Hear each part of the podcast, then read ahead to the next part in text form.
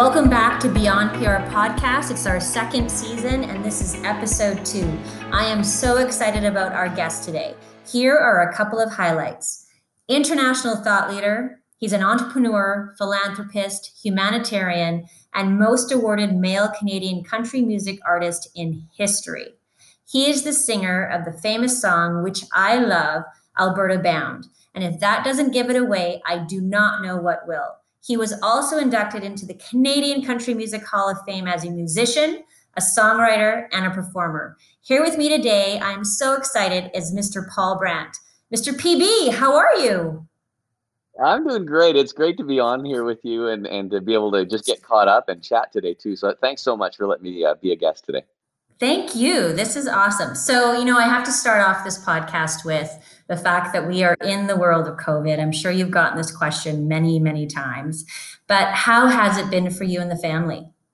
You know, it's it's been really interesting. I think that you have to just put out there and admit that this is has changed people's lives in in a way that none of us really could have ever expected. But one of the things that has been really interesting about it for me is my career path over the last 25 years has been about embracing the unexpected. The music industry is probably one of the most uh, entrepreneurial pursuits that exists. And so, you know, we wake up every single day going, "Hmm, I wonder what's going to happen now and how can we how can we give the world something that it needs through creativity today?" And it's been like that for 25 years. And so when COVID happened, it wasn't so much of, oh no, what are we going to do? It's what can we do with this? So, you know, our first reaction to this was okay, our daily lives are going to be disrupted. And the kids are not going to be going to school like they normally would right off the get go. Everyone's going to be at home together. What can we build what can we do that is looking beyond the situation and taking us to you know what will hopefully become you know a little bit more of a sense of normal again. There's a thought that i've always been inspired by. Is a proverb that that I, I just i really like to kind of keep in the back of my head in hard times. And it says that those who plant through tears will will reap with tears of joy and uh, or shouts of joy. And so so this idea that when you plant something in hard times there's a payoff for it and I was trying to figure out what what we could do with the kids that would be a physical representation of that. And so we built garden boxes. I saw that on Instagram. So yeah, we were working on these garden boxes together. It was like dad's shop class and and we built these boxes. We put them in place. We planted them together and this fall um, we're pulling out the beets and the carrots and the potatoes, and we had lettuce through the whole season. And it was a real physical reminder that when you persevere in difficult times, there's a payoff for it. And that's been the biggest takeaway for COVID for us, I think.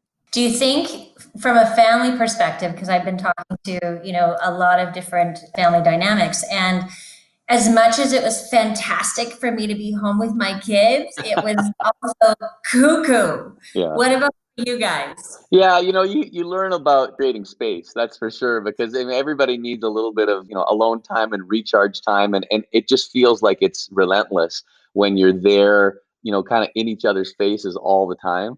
And so we yes. tried to figure out ways to do that the right way. And, you know, I, I think that Liz and I, we have a bit of an advantage in these COVID days because, you know, when we were married, first married, we got on a bus with 11 musicians and we did 180 shows a year. There's, there's 12 bunks in this space and you're, yeah. you know, you're on top of each other all the time and and so you get really adept at figuring out you know survival techniques for how to spend a lot of time with a lot of people in a small space. And so we've employed some of those techniques and some of it is just getting out going for a run going for a walk in nature doing things doing things that you can kind of get away on your own with but also embracing kind of this craziness in some ways where it's like what can we do together that we might not have ever had the chance to do we play a lot more games. It's a bit of a make work thing where it's like, how can we make the most out of this? And and you know, there are times where we're pulling our hair out and we're going, and how do we get our kids off of our devices and all this kind of stuff, right? I mean, I know. Let, let's be real, right? I think that it takes a little bit of a an intentional and deliberate approach where you go, okay, it is what it is. How do we make the best of it? I think Shane and I needed that bus trip when we started out. yes. We, I don't know. I'm like, you're just, you're just too close right now. Like, you just got to go find something to do. But it's, you know what? At the end of the day, I think we're all learning from it. And I think to your point, learning from something and doing something about it is always important too. I think acknowledging the need for space is probably the yes. best first step so that you can just go, okay, I love y'all, but you know, but, I need a moment. exactly. What about on the performance side though? I was thinking like I knew I was having this podcast with you and I'm like, gosh, you know, he must miss it. And I saw a post on Instagram where you're like, I miss this. And it was you on the stage, almost like doing a split with your guitar. You must miss a little bit of that, of course. Yeah, I love that interaction with an audience and knowing that you're doing something that's moving people. That's that, that's something that's really kept me motivated, you know, for a long time. But again, you know, I just about not focusing on the things that you can't do. It's focusing on what you can do. And I try and discipline myself to that through this process. And so, you know, I've been working on a book for a while. This has been giving me time to be able to focus a little bit more on that. One of the things that refreshes me creatively is to do a lot of reading. And so I've been doing more of that. And it, it's preparing me for whenever we get back into a little bit more of a sense of normal to be more refined and to be able to be better at what I do. And, you know, I, I tend to be the kind of person, this is a shocker to a lot of people but I tend to be the type of person who actually really thrives as an introvert. Most people see me as, oh, you're the guy on stage with the guitar doing the thing. Yeah, and yeah, yeah. That's a switch that I have to flip so that I can get into the mindset of doing that. But I really enjoy these times where you're sort of behind the scenes and you're, you're able to create and build and think and all that kind of stuff. So, you know, in some ways, it's been a really good thing for me too. And it's let me focus on a few different things. So, I, yeah, I mean, I can't wait to get back with crowds again. That's going to be wonderful. We're hoping that'll happen with the Calgary Stampede next year. You know, with it being canceled this year, and, and the plans will be for me to be there to headline every single night again. I know. We don't know what that'll look like, but pretty right. stoked about it. Pretty stoked about getting back on stage again. That's that's awesome. You mentioned this introvert guy on stage, and I was actually going to bring up a question later on, but I'm going to ask it now. So, are there two personas of Paul Brandt? Like, I'll be joking with my brother, and I'm a complete goofball with him, and then he'll look at me and go, "I have no idea how you can run a business," right? And I'm just like, it's a different Shauna. So there's there's obviously different personas for PB as well. Yeah, I think so. You know, I, I've always literally seen it as a light switch, like a little light toggle that I turn on and off. When I'm in creative mode, the light switch is off and, and I spend a lot of time burning candles and incense and being by myself and reading books and writing and thinking and and you know just sort of strategizing all that kind of, I just I get refreshed by that. And I think that's what puts the ideas in my head to start a new project whatever that is. You know we're working on a project right now with the city of Calgary that I'm I'm calling the beauty of pursuit and it's a way of encouraging people to come to Calgary from a tourism standpoint, but it's also a vehicle to be able to tell stories of perseverance. And I've been working on a film project with the city of Calgary related to all of those themes. That takes a lot of thinking and strategizing and planning and how do I best get this story to make sense and get into people's hearts. So that's when the light switches off. But then when I'm on camera, once the thing has been created, whatever it is, right? Whatever right. the whatever the content is, the light goes on and it's hey, I want to hang out with everybody. You know, it's time to have fun, and, and I love that. Like I, that, that is definitely a huge part of me as well.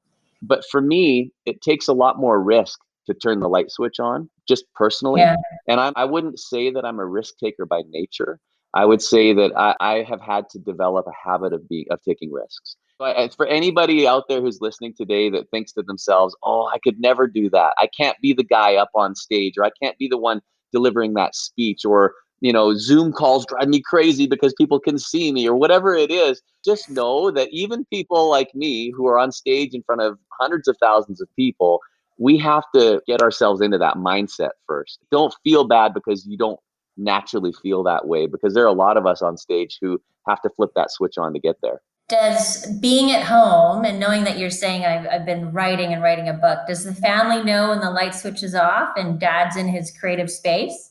No i think it's you know i'm kind of add i'm sort of all over the map and I, I have to i have to create those spaces for myself and there's just this precious time for us right before bed every day with the kids where and Joe, Joe and Lily have kind of got into this habit, and and uh, you know, I, I hope that I've been a part of developing this habit for them. But we just, you know, in the quiet of the day before they are off to bed, Joe will look at me really serious. So, Dad, what did you do today?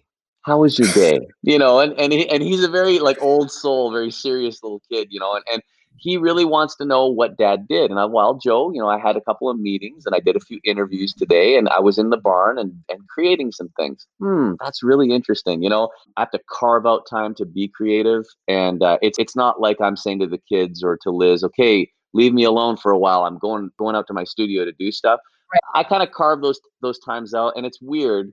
I've sort of developed this workflow where I will be in front of my computer and I'll have my guitar in my lap and I will be writing a song and then I'll go to do some emails and then I'll answer text and then I'm on social media and like I'm just I'm like all over the map. You are, yeah. And it's become my workflow, you know. And, and for a while, every once in a while, you lose Paul to writing a chapter in the book. But uh, but then if if I need to go cut the grass, then I'm back on the tractor. You know, like it's like it's all it's all over, and you know, and that can be refreshing too. So it's kind of all over the map.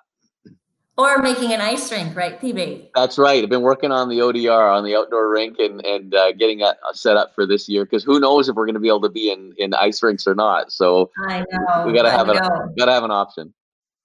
So, can you talk to me about the book, or is that still a little bit quiet right now? Uh, you know, I, I, would I would say this much about it. I guess I'm probably about five chapters in, and there are people who write books with ghostwriters or with people who kind of help them to kind of put the structure together. I haven't been fast at this process, I, but I have wanted to challenge myself to be at least at least the first draft writer before I take it to anybody and let them kind of see what I, what it is I'm doing. This is sort of vignettes right now. There's stories. Each chapter is another story and a lesson that story has brought up for me in life, and it's it's varied. You know, it goes at anywhere from things that have happened in the music business to fishing trips that I took with my uncle and my dad when I was a kid and the things that I learned from that. You know, I, I don't I don't want to, you know, position myself as a know-it-all in any way, but I do feel like I have a real passion to be a mentor. Uh, I really enjoy being able to share the things that I've learned with other people. And, you know, I, I don't like it when people come and ram advice down your throat. Right. Um, uh, um, but um, but if people are interested in knowing about some of the lessons that I've learned, I'd like to be able to provide some of those things uh, through a book like this. And and so, you know, I think the overarching theme in this is perseverance. Mm. This industry has been such a lesson in just showing up. You know, I mean, 25, 30 years in the music business, the only way you get that far into this business is by showing up every day, no matter what. And this book kind of opens up a little bit of those those types of ideas. So yeah, I, I'm excited to be able to start to share it more as we go. But I've got to get at least 10 chapters in before I really uh, reveal everything that we're doing with it. I like it. That's awesome. So, writing a book, are you also writing songs while you're at home with COVID? Yeah, you know, not as much as I would like, and and I've been thinking lately that I'd like to dr- jump into the studio a bit more. Uh, at the peak of what was going on with social isolation or physical distancing or whatever we're calling it these days, kind of locked myself in the studio for a while and and really enjoyed the process. Normally, when I'm writing, I, I'll I'll have a, an idea for a song, and then I'll grab the guitar and I'll sing and write at the same time. And this time I decided I would try and discipline myself to write the music first hmm. using only samples, using audio samples, and try and, and bone up a little bit on my my technical expertise in recording. And so I was out there till two, three in the morning, you know, just just writing and playing with stuff and messing around with different sounds. One of the songs that I, I was really proud of that I like the way that it turned out was called Dancing in the Desert. It's still you, you'll still be able to see it. There was a broadcast that we did as a fundraiser online, and then we recorded one of those virtual concerts. And uh, we recorded we recorded some of the hits and some of the things that people have come to know me for, like Alberta Bound and My Heart Has a History. But also recorded this song Dancing in the Desert that has a very different feel and a different theme to it. And it was sort of a commentary on uh, on COVID and a hopefulness that was pulling me through all of it. Recorded it with my band. Some of the guys are in New York, some are in Nashville, some are out in British Columbia. Pieced this thing together. It was a lot of fun and it was great for all of us sort of in our own little worlds to you know forget about the pressure that it was putting on us to have to be isolated and remember the joy that we got from working together as a band so it was it was pretty special you know it didn't get ton of views. The project that it was a part of didn't end up getting a ton of visibility, but it was a it was a really healing thing for for all of us, and a, I think a really good thing for us to dive into. Hmm, I have to listen to that. Yeah, I'll fire the link off to you. Yes, please. So I don't know if you remember this. This was years ago. I sent you an email. I was going through something personally, and I said, you know what, Paul? When I was going through this, I listened to your song, When You Call My Name. Mm. And you explained to me the meaning behind that song, which was even more profound for me. But knowing that you've written so many, and that is my favorite song of yours, knowing cool. that you've written so many songs, you I know you've probably been asked this many times. Do you have even a smidge of a favorite? That's like that's like picking a favorite kid. You can't do that. that's hard, you know. Come um, on, I, give me one of.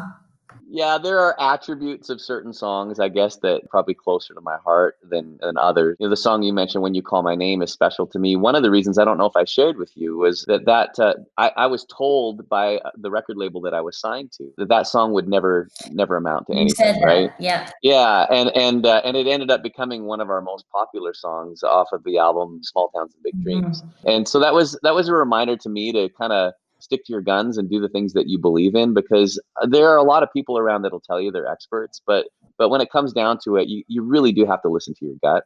And and that song reminds me of that. You know alberta bound will always be special for me. And i think, think the reason is as i traveled around the world singing in the early part of my career you know, we were doing, like I mentioned earlier, 180 shows a year in a bus, traveling all over North America, flying over to play in Europe as well.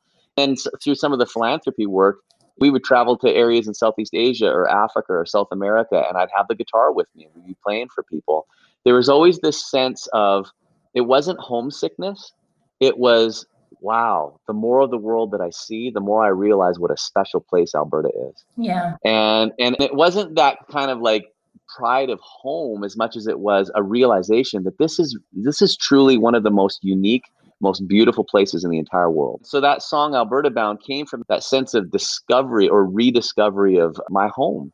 There's nothing more true, I think, than that saying, you don't you don't know what you have until it's gone. In relation to that song especially. So there was always this sense that I needed to get back and be in Alberta. And when that resonated with people from here, from here in Calgary and across Alberta, that was rewarding. But when people who had never even heard of Alberta, the people who didn't even know what an Alberta was, started, you know, started going, ah, I love this song, you know, that was uh, that was cool because I think that it pointed out that there's something in all of us, in our DNA, that that intrinsically always is seeing a better place, right? And and we want to be able to go there.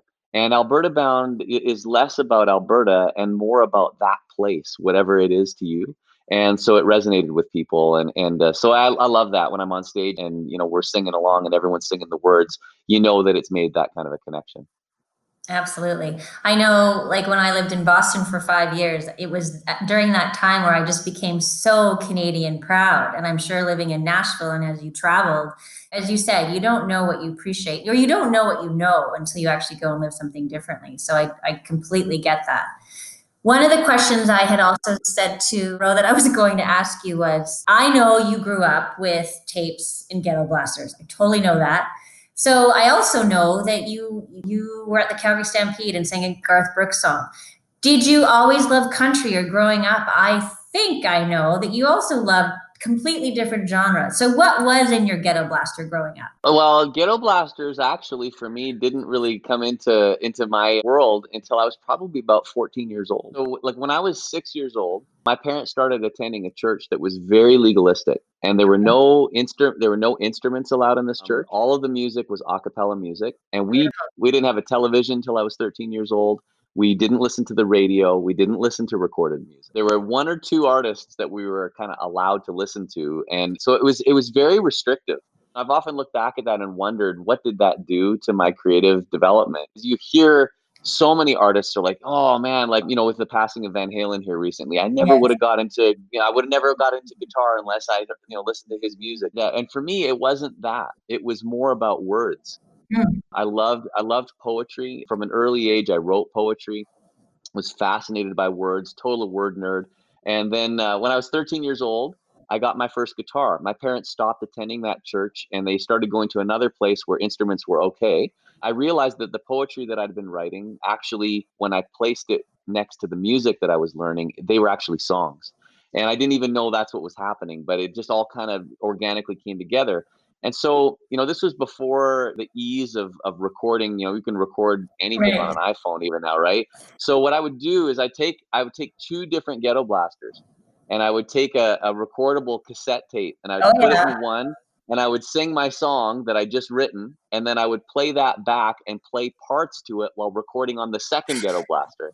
And and so what was hilarious is what I didn't know. I mean, I was trying to do multi-track recording before I even knew that that was a thing. But uh, yeah. But, but but the problem is is that every time you do that, every generation of recording it slows it down just a little bit oh, because okay. of the way that the tape machines work and all that kind of stuff. So, you know, uh, one of them sounded really good, but then after two or three recordings with different parts on it, it was like this is a nightmare, you know. And and and and I guess for me, as I developed that love for music and as I got older, the bands that were coming out at that time were INXS, yeah. U2, you know, Richard Marx, I'll be here right here waiting for you was a major hit during that Big time. time. The the theatrical uh, movie uh, uh, Beaches was mm-hmm. huge at that time, right? And and Bette Midler and her, and her music and what was going on there, and I was starting to kind of get into that world. And then Garth Brooks blew up, right? And then the, and then and then country music kind of went crazy at that time. And so I was all about Clint Black, Dwight Yoakam, Alan Jackson, you know, Garth Brooks. And uh, I entered this talent contest at the Calgary Exhibition in Stampede. That changed everything for me. I did my best Garth Brooks impersonation. I sang uh, Friends in Low Places and The I Dance. Know. That was kind of the thing that, that started record companies noticing what it was I was doing. And I had one judge in Memphis at a talent contest. He, uh, I, I, I performed the Garth Brooks cover and I was wearing a Garth Brooks shirt and he saw through all of that and he said, Do you write your own music? This is after the contest. I said, Yeah, I do. He said, I just want to tell you one thing. You have something special and you should only do your own music. Hmm. And and that guy changed my life. I had the confidence all of a sudden to say what I felt like was in my heart and I started recording my own music and singing my own music pretty much exclusively from that moment on and that changed everything. I think I think the record companies really started to take me more seriously as an artist then.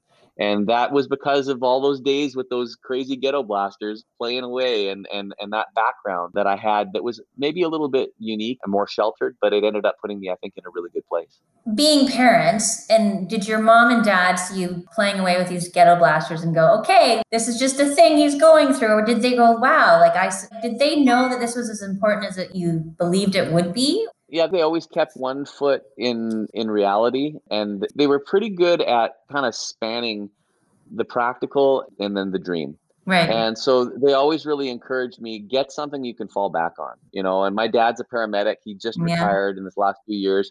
My mom's a registered nurse and so there was a lot of interest in our family related to the medical profession. I had always dreamed that someday i would be a doctor. That was really my goal. I wanted to be a pediatrician and I thought a good way to do that would be to become a registered nurse and work at a children's hospital right. and kind of kind of see it from that discipline and learn as much as I could from that standpoint. I wanted to work in ICU and I wanted to be a flight nurse. I wanted to work uh, with stars. And I, I actually, I literally got the job in ICU and I got a record deal offer in the same week and I had to decide what I was going to do. But I was glad that I had that that option because my parents had said, "Look, it's great that you have passion for music. It's a, a whole like that's it's like winning the lottery if you get a chance to actually do that. So make sure you have a real job right? Like music's not a real job. Right. I think that was really great advice because this business we've learned this during covid. If you can't pivot if you don't have other ways of bringing in income and you can't figure out different ways of making it work in the music business you're dead in the water. Yeah. And and you know, I, my band, the guys that work with me have all been in the business. Most of them are 25 to 30 year veterans of the music industry. They all have other things that they lean on, even after being in the business for that long and playing on some of the, you know, the, the biggest recordings that anyone has ever heard. Mm-hmm. These guys are very, very talented, but you can't put all your eggs in one basket. So as a parent, if I had to talk to my kids or other up and comers about this, I would say keep one foot in the practical world, pursue your dream and go all in with it. That's great. But make sure you're taking care of business at the same time, you know, and, and that, that you have something practical to fall back on. Do it because you love it. That that's really the main reason to do it. Even if you never make a penny doing it, you, yeah. you need to be able to be in a position where you can do it because you love it. Does Lily or Joe have any musical interests? Yes, they're crazy with music, and, and we we've tried not to push it. Like I don't want to be this is what I did, so this yes, is what you're gonna yeah. do, kind of a, kind of a parent. But they approach music from very different uh, standpoints. Joseph really takes after Liz in that he has a very linear practical way of thinking. Uh, she has a degree in pure mathematics, and so she's very logical and binary in the way that she thinks. And so Joe is kind of the same way. And so he wants to see the music in front of him so that he knows what to play. Right. So we have to push him more towards the creative, and he's getting into that, right? Lily doesn't want to know anything about theory. She's not like you really have to push her to get into the notes, but she will sit down and write like a 26 page story or she will break into a song that she's just written in her head or write poetry. And she's all about that that creative push. And you need both. Uh, you really need both i think to, to be successful in music. But usually creatives or especially musical creatives lean one way or the other.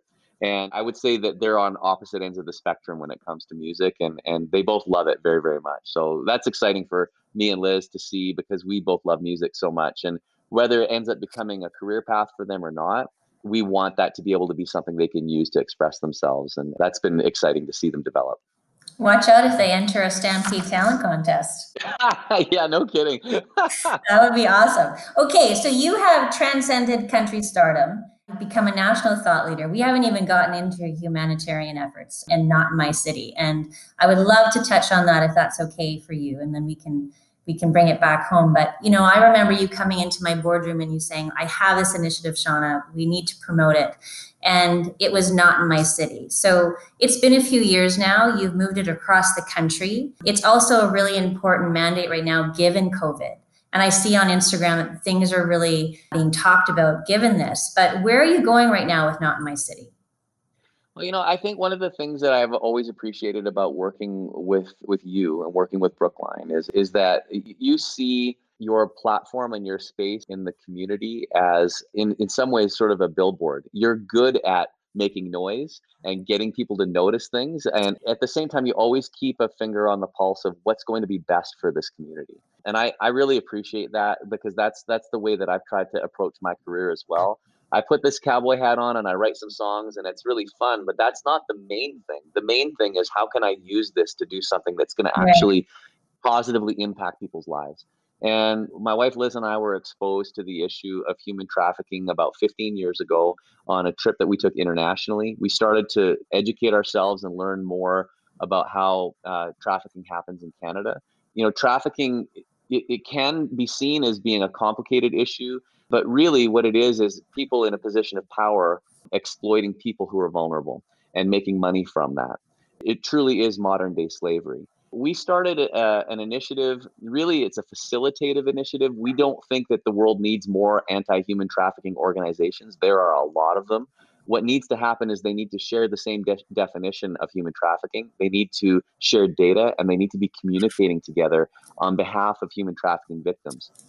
Most people don't know that human trafficking takes three different forms. The most prevalent form is sex trafficking. The next would be labor trafficking, where people are exploited for their labor. And there's a lesser known type of trafficking that we are seeing happen more and more in the world, and that's the issue of, of organ trafficking. It's crazy to even think about this, but there are there are full genocides that are occurring in the world today where people groups are being killed for their organs so that people from developed countries can have access to those organs when they need them. And it's it's mind-blowing.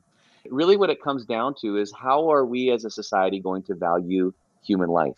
Do we have intrinsic value from the moment that we're born? And so these these issues are big issues to talk about and we developed not in my city to try and educate people about this issue to have the conversation have the hard challenging conversation um, but also to be able to educate people so that they, they will be aware of these issues. And you mentioned how human trafficking is becoming more talked about during COVID. Right. The reason for that is that children are being exploited online because they're online so much right now and they're uh, online often unsupervised and people who would uh, exploit uh, especially sexually exploit children or also put them into a position where they could actually make money off of exploiting them are looking for kids online who are on video games. They'll approach them through video games, through social media. And uh, this is something that parents have to be vigilant about, have to understand the dynamics of all of these things. And we have resources at notinmycity.ca that could help people to you know learn more about how to protect their kids and make their kids tech safe so that they're aware of these issues going on uh, during COVID. This journey with Not in My City has taken me to a place now where I'm chairing a task force for the uh, Alberta government for province in the fight against human trafficking, trying to help this current government to take the nine point plan that our Premier Jason Kenney has put together in the fight against human trafficking in Alberta and provide recommendations on how to do that even better.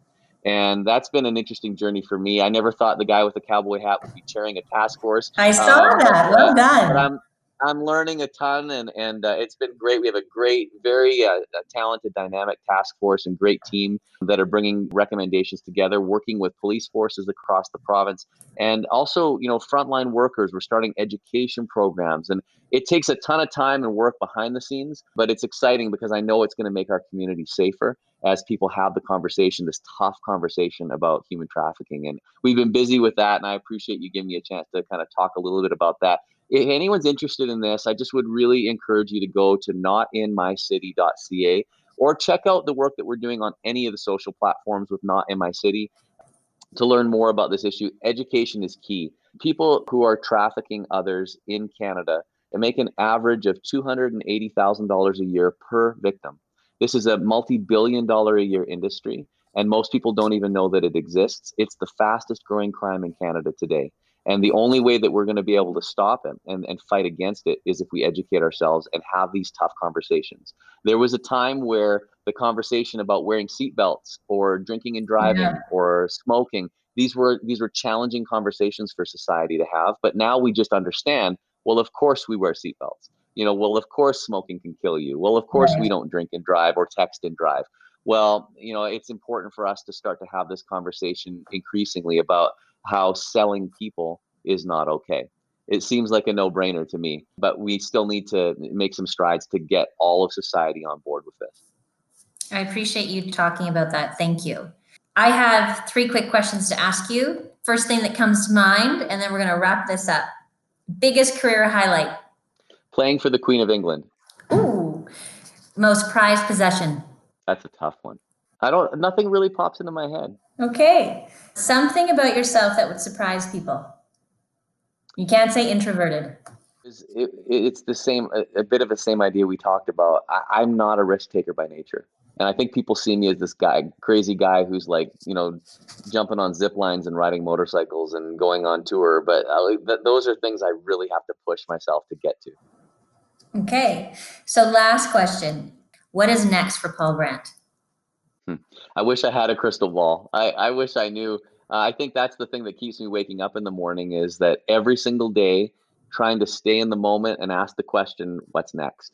I, I am not. I drive everyone that I work with crazy because I don't plan way out in the future. Generally, um, I like to be in the moment as much as possible. So I don't know. I, I'm excited to see what it's going to be tomorrow. I'll wake up and go, what can we do with this moment? um, to bring the world something that it needs. Awesome. We probably could add author to this soon, though. Yeah, could be. Could be. We'll see. See if anyone's interested in this book I'm working on. oh, on. I'm sure they would be. Paul, it was so much fun chatting with you. Thank you so much for your time. Great to get caught up. It was really good to get caught up, and I'm hoping to see you one day and give you a kind of a fist pump because that's well needed. That'd be, that would be awesome. That would be that would be great. Whatever we get, we can do the live long and prosper sign, or we can yeah, yeah. elbow, elbow. whatever, whatever we need to do. Say hi to the family. Let me know when that ice rink is ready. We'll be over. Yeah, absolutely. Come on. You're welcome. Okay. Thank you so much. Take care. Take care. That was so much fun talking to Paul Brandt today. And again, that was episode two of our second season of Beyond PR. And don't forget to subscribe wherever you listen to podcasts.